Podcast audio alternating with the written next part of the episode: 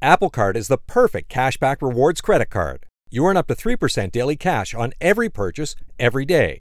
Visit apple.co slash card calculator to see how much you can earn. Apple Card issued by Goldman Sachs Bank USA, Salt Lake City branch. Subject to credit approval. Terms apply.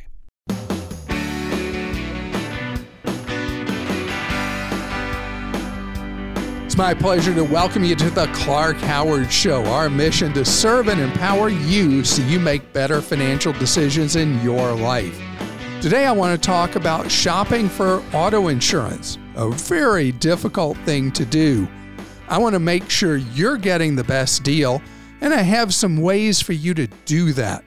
Also, there are so many pitfalls with ads and content we see online.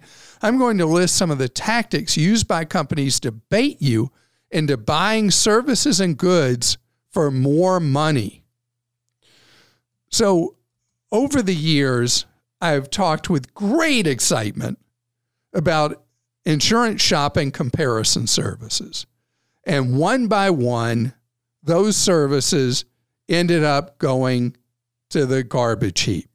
They didn't go away, but what happened is they built up a following. As they built up a following, traditional, particularly auto insurers, would buy one, leave the name as it was, and somehow magically, the only insurance quotes you'd ever see would be for the insurance company that bought that name, bought that what had been an insurance comparison service. But hope springs eternal and it brings me to Zebra. Now, Zebra, the Zebra, actually, is an insurance comparison shopping site and, to the bad side, a lead generation service. You know what a lead generation service is? It's like the end thing that came from the uh, from the car shopping business, where you'd go to a site to get price quotes. And what would happen next is you'd get all kinds of emails and phone calls from car dealers that are paying a fee for the lead of an active car buyer. So it is a burden when you use any kind of lead generation service. But the way I suggest you deal with the lead generation is you set up an email address as an example if you use the zebra and you get quotes from them from different insurers you're then within about a nanosecond you're going to start getting harassed with emails from different auto insurers trying to get you as a customer set up a separate email address that's like uh, let's say i did clark zebra insurance or something like that at gmail.com or whatever, something that's an email address that's easy for you to remember that shunts off out of your normal email all these solicitations you're going to get from auto insurers. But Zebra will give you the ability with a number of insurers where you put in your personal information, you put in your zip code, and they will give you quotes from various insurers. But again, you'll start getting harassed immediately from insurers trying to book you as a new customer. And I've got a review for you on Clark.com of Zebra. But as I've said over the years with auto insurance, premiums are not the only thing you look at with auto insurance. The quality of how the company handles you when you have a claim is the very reason why we have auto insurance in the first place. So there is a trade off with auto insurance because the companies that tend to rate the highest, uh, as an example, with Consumer Reports surveys each year or JD Powers surveys each year of auto insurers, tend not to be the lowest cost providers. But if you can find a really, really great rate on auto insurance, you then have to make that call for yourself between a better premium or a better company. And Zebra at least for now, till some big insurer buys them too, is a way for you to be able to do quick comparison shopping of multiple insurers. The other way to do it sounds so 1990, so analog, and that is to contact an independent agent, something most people are not aware of, but there are insurance specialists that instead of being a captive of a particular insurance company, can write insurance for multiple companies and find that best combo for you potentially, where an actual human is advising you and shopping multiple insurers. If you talk with an Allstate agent or a State Farm agent, they are what are known as captive agents. They only write for those particular insurers in almost all cases, and they're not going to do a comparison for you in the marketplace. All right, Clark, let's get to some questions. Sharon in Missouri says I recently purchased an online retail business from a friend. I started my own LLC to purchase the company.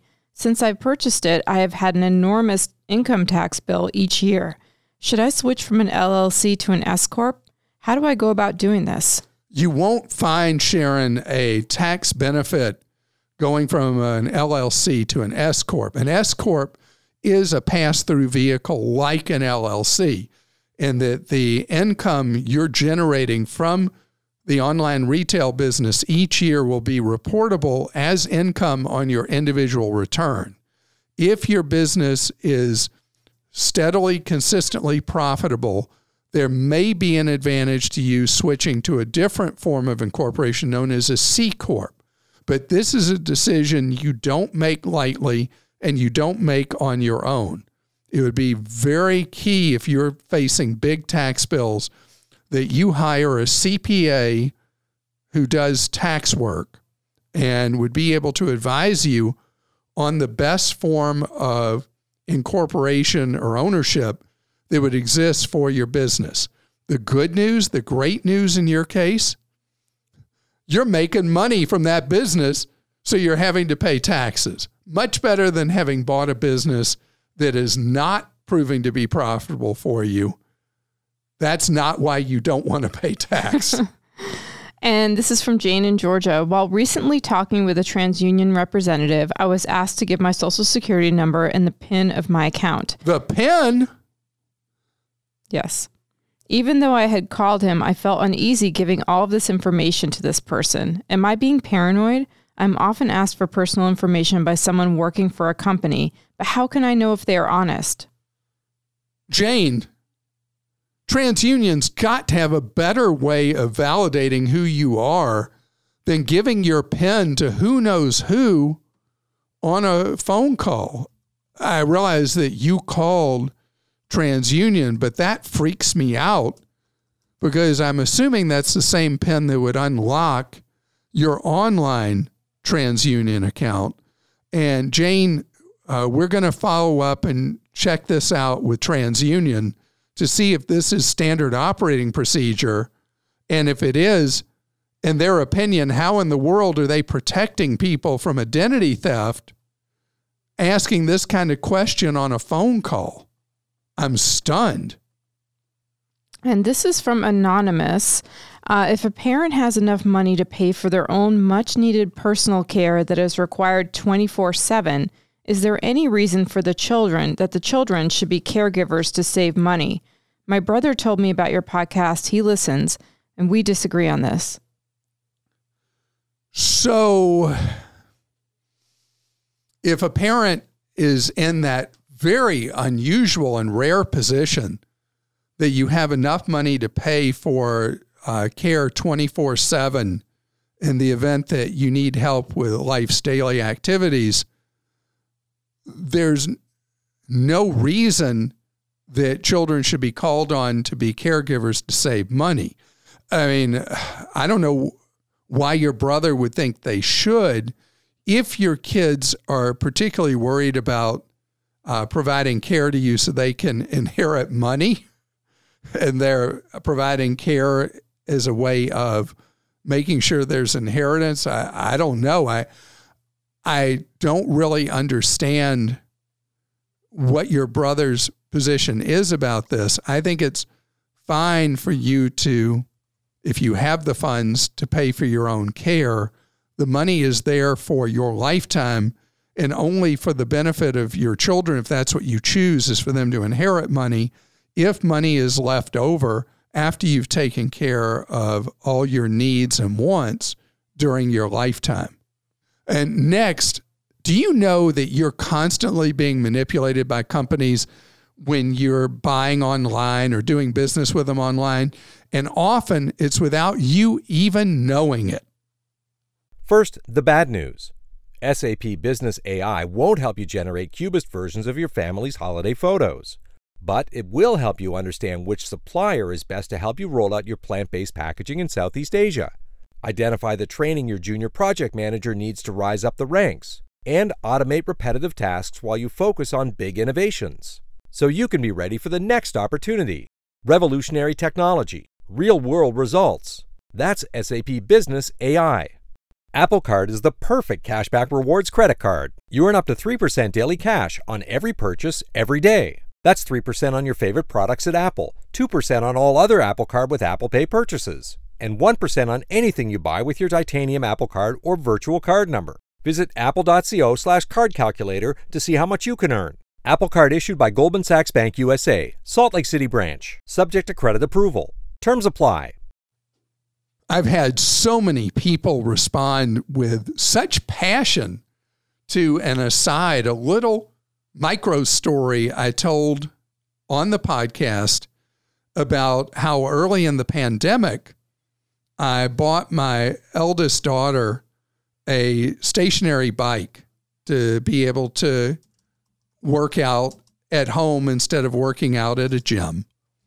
And a year later, a massive charge appeared on my credit card for some kind of automated workout program thing.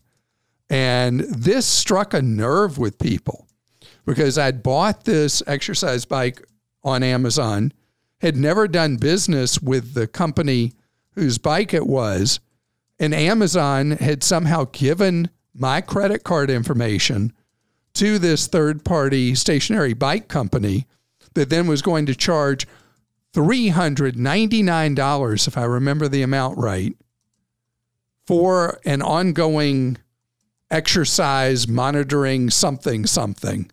And I called my daughter and said, Is this something you want? And she said, No, I've never used that. And so I was able to get it taken care of. But the phantom charges showing up. Apparently, a very common problem right now. In addition, in your basket when you're shopping, it's very common now that you'll put in an item to buy. And if you're not paying close attention, there will be another charge for, let's say, a service contract or for a extended warranty or an additional service that you didn't ask for or product. I was looking at an electronics item the other day and I was contemplating buying it and put it in my basket. And I went later to empty my basket and it showed two items in my basket, not one. And so I thought, oh man, I must have clicked that I wanted two of these. And I go to the basket and I go to my cart because first you go to the basket, then you go to the cart, whatever each place calls it. And there was the item, and then there was a second item that they had added on that I'd never looked at, didn't know about, nothing. It was just there. And then think about the weird ways that they pose questions. I was buying an airline ticket last week and it wouldn't let me buy the ticket because I hadn't answered a question about buying their airline provided ripoff, supposed cancellation, fake insurance. And it popped up in big red type this warning that basically my life was going to end if I didn't click yes to buying this ripoff pseudo insurance. And more and more, when you go look at something, there's going to be a push worded really, really ugly to try to get you to buy things. They'll word things that try to shame you. It's kind of like when you go to buy electronics at a retail store and they say, which protection plan do you want? Not do you want a protection plan? Or which investment do you want to buy? That's what some retailers now call it for one of those piece of trash extended service contracts, extended warranties on electronics. They call it an investment plan to protect your investment. Seriously, do not allow some algorithm in an online seller to shame you or trick you to pay for something you don't want, you don't need. And be really, really, really careful with anything that involves an ongoing subscription. You know, one of the things that just annoys me is when you end up signing up for something online, but you're only allowed to cancel it with a human at customer no service. I mean, could that be a better definition of customer no service when you sign up for a subscription or who knows what online? But then to get out of it, the only way to get out of it is to have a human telling you what an idiot you are to get rid of it. and they're all working from scripts that are designed to create fear in you or embarrassment or intimidation to get you to keep something. So be aware there's a lot of ugliness that goes on with online shopping. Pay close attention to what you're buying and what you're agreeing to because getting into trouble, as was always true, even as a teenager, getting into trouble is a lot easier than getting out of trouble.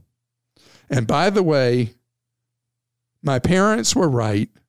Nothing good happens after two o'clock in the morning.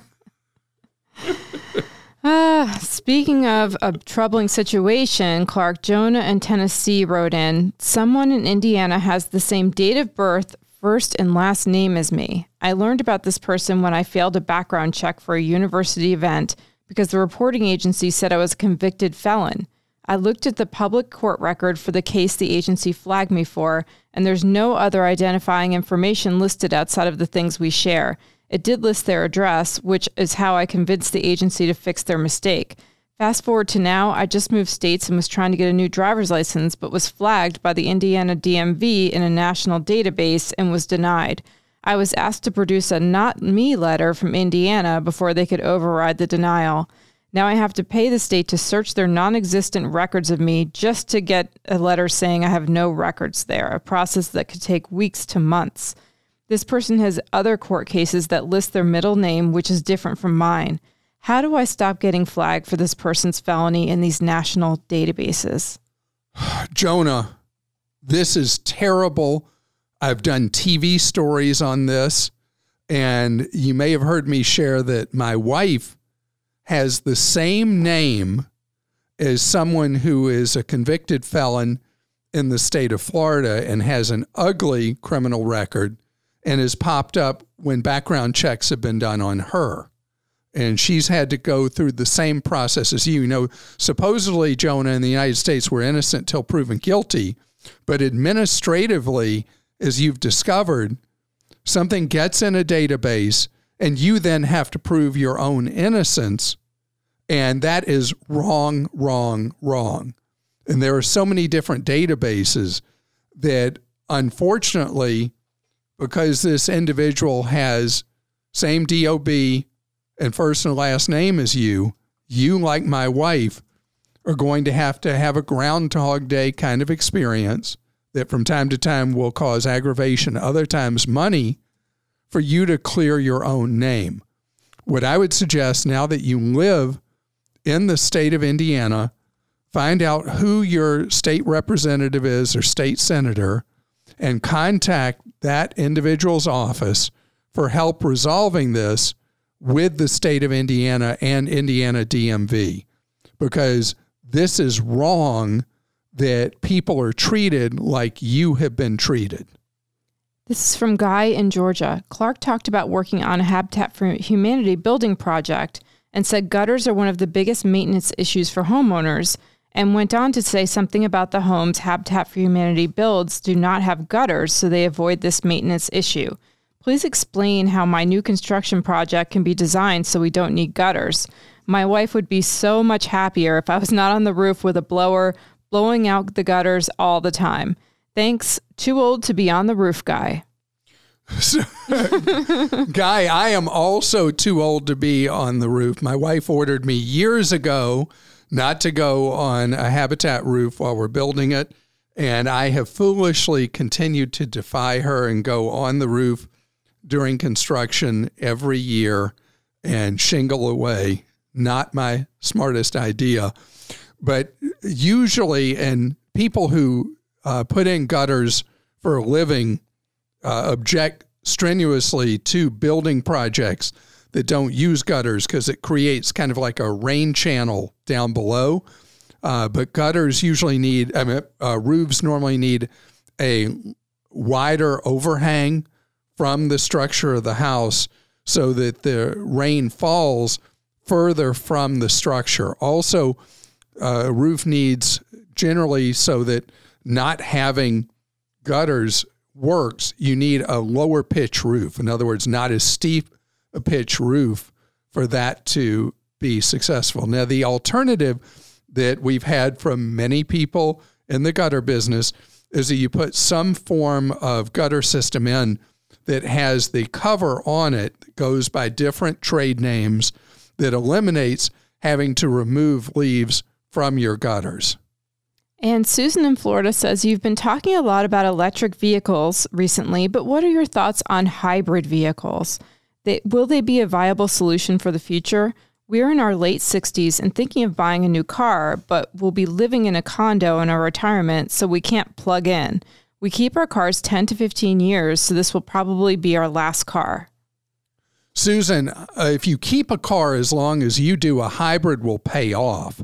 Hybrids cost a meaningful amount beyond what the gas engine equivalent costs. So you need a pretty long ownership cycle to make the higher upfront cost of a hybrid pay off versus buying a gas engine vehicle. So if you keep a car uh, a decade to a decade and a half, buying the hybrid would be a good compromise. You look at the difference in fuel economy from a gas engine to a hybrid with a long ownership cycle, once you overcome that initial higher cost, your wallet smiles on you every single month after that.